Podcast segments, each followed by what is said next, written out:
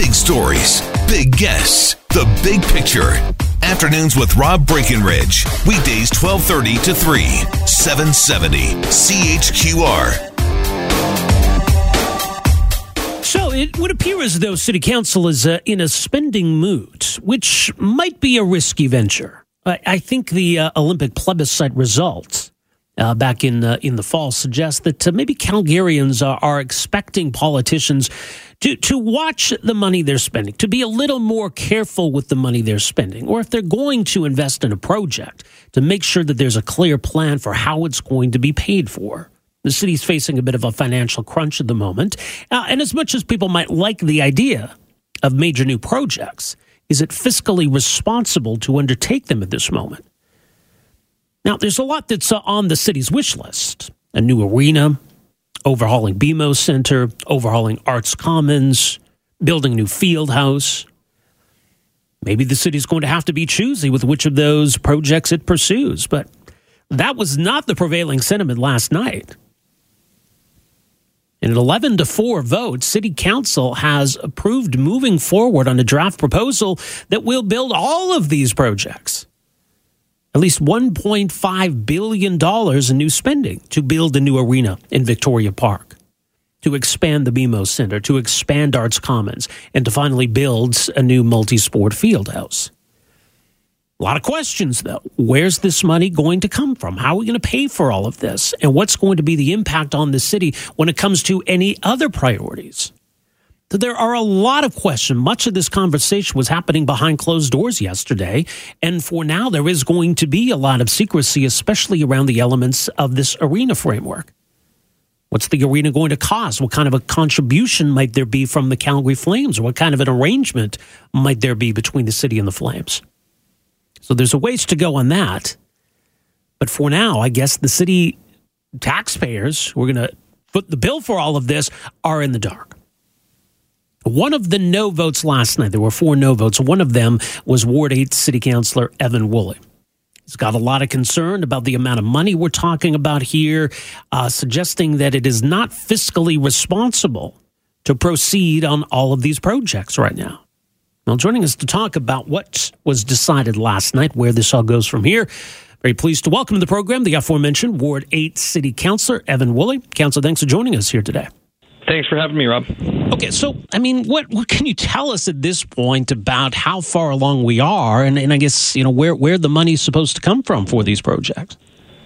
Yeah, so council made uh, a significant decision yesterday that obviously uh, I didn't support and left me really worried.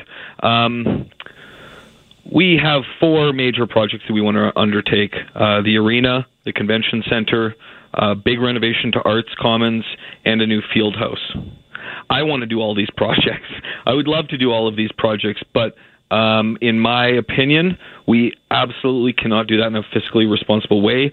Our chief financial officer uh, gave us the advice that she would be comfortable with one, and despite that, council made a decision um, to move forward, which is which is I respect, but uh, I remain very concerned about.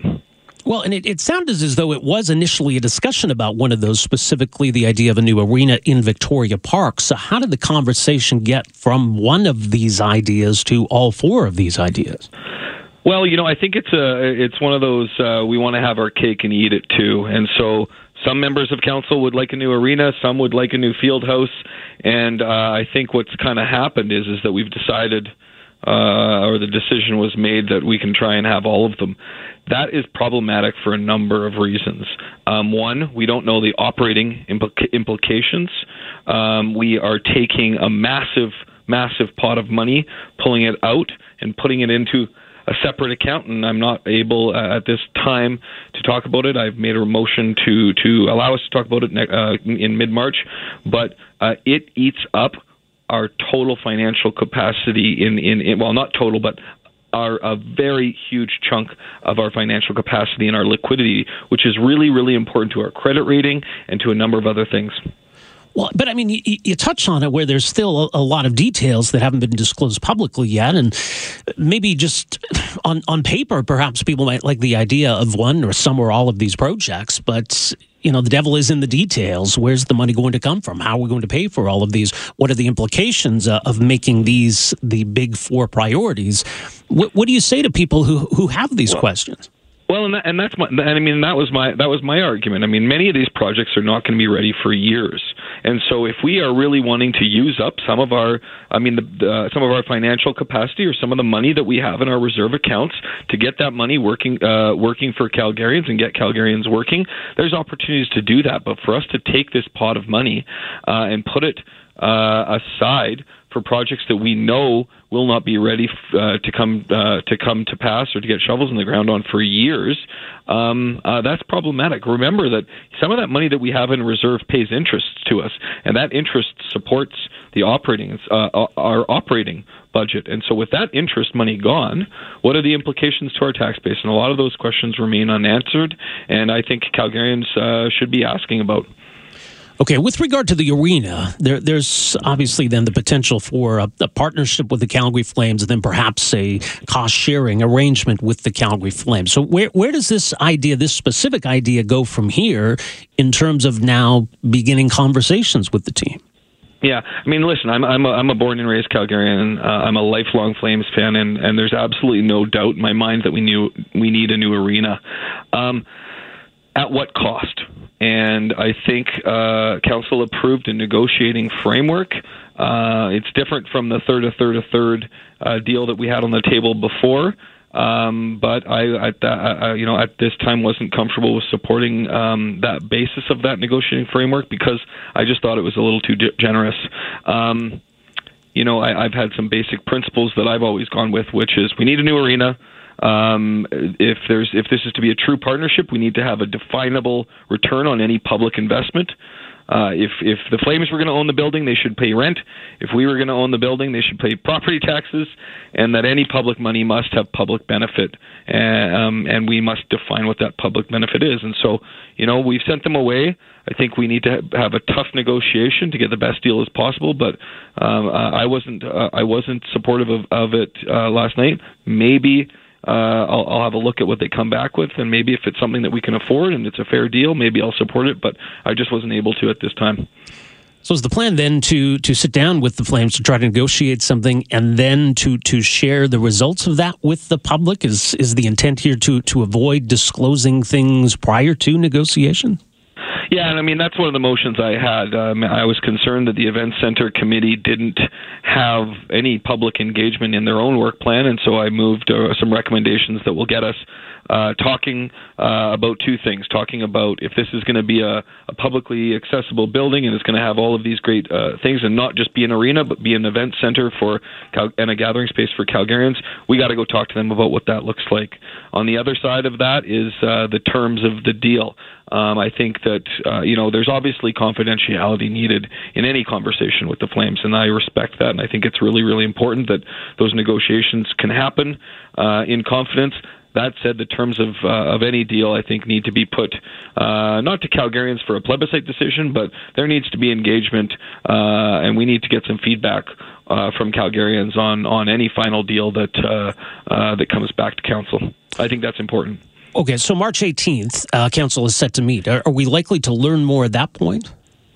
Well, you know, I, I I've just asked them to put a little sunshine on this. I think um, you know, for us to to have basically moved over a billion dollars of money from a number of accounts to one kind of bigger account, we need to let Calgarians know what those funding sources are and what it means.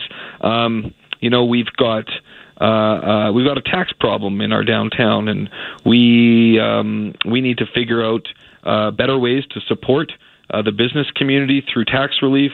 Uh, we have a very high uh, residential to non-residential tax ratio. We need to do work on that, and um, I think I, I fear that we've chewed up all a bunch of our capacity, uh, financial capacity, uh, to support all businesses in the city, and it's something that I'll be interested in talking about on March 18th. Indeed. And, and, by the way, and I wanted to ask you, there was a decision made yesterday about an issue that we've talked about, an issue in your ward, the concerns around the Sheldon Chumir Center and the supervised uh, consumption site that is there. Yeah. Uh, it looks as though we're moving forward here on a, on a plan to, to try to address those concerns, and maybe some of them are already being addressed. So, what's the latest on that? Yeah, a number of those concerns have been addressed. We've seen significant increases in police presence uh, uh, healthcare workers are taking a, a, more active role in and around the adjacent community. Listen, mental health and addictions is a complex problem, uh, and it's uh, it, it's not a simple task. This is the work that they're doing at the Chumir is an important uh, pillar in in our mental health and addictions work. But that said, it can't happen at the expense of the neighborhood. And I've spent my whole entire life in the Beltline, and um, um, I've seen it go, go from a bit of a rough and tumble place in the '90s to to to one of the best uh, best kind of downtown neighborhoods uh, in Canada, and uh, we don't want to lose that. Uh, the safety of the neighbors and businesses operating uh, around the Chumir um, um, should not uh, happen um, at the expense of, of the of the health and wellness of, of supporting the people that we need to support. And uh, it's not an either or proposition as far as I'm concerned. And council, uh, I think, uh, rightly uh, approved some money to in- increase uh, increase some of those that security in and around the neighborhood. And, and where's that money coming from? So that money is coming from council had put aside uh, fifteen million dollars to work on um, uh, a mental health and addiction strategy. So it's coming out of that money. All right, but as you say, I mean, there has been an increased police presence, uh, other support teams as well, and is that starting to make a difference? Do you think? Yeah, I mean it has, and again, it's anecdotal feedback. We'll see the monthly police stats when they come back, but um, from, uh, I mean, I, I have my ear pretty close to the ground in that neighborhood. We're starting to hear some positive feedback. Uh, police have come back and talked to us about uh, the increased presence that they're undertaking, and and and some of the money that we're going to look at is is investing in uh, improved security uh, in a number of of different actions that I outlined in my notice of motion there from last month. All right. Well, we'll leave it there for now. Councillor Woolley, thanks so much for making some time for us here this afternoon. Appreciate it. Thanks, Rob. Afternoons with Rob Breckenridge, starting at 1230 on News Talk 770 Calgary.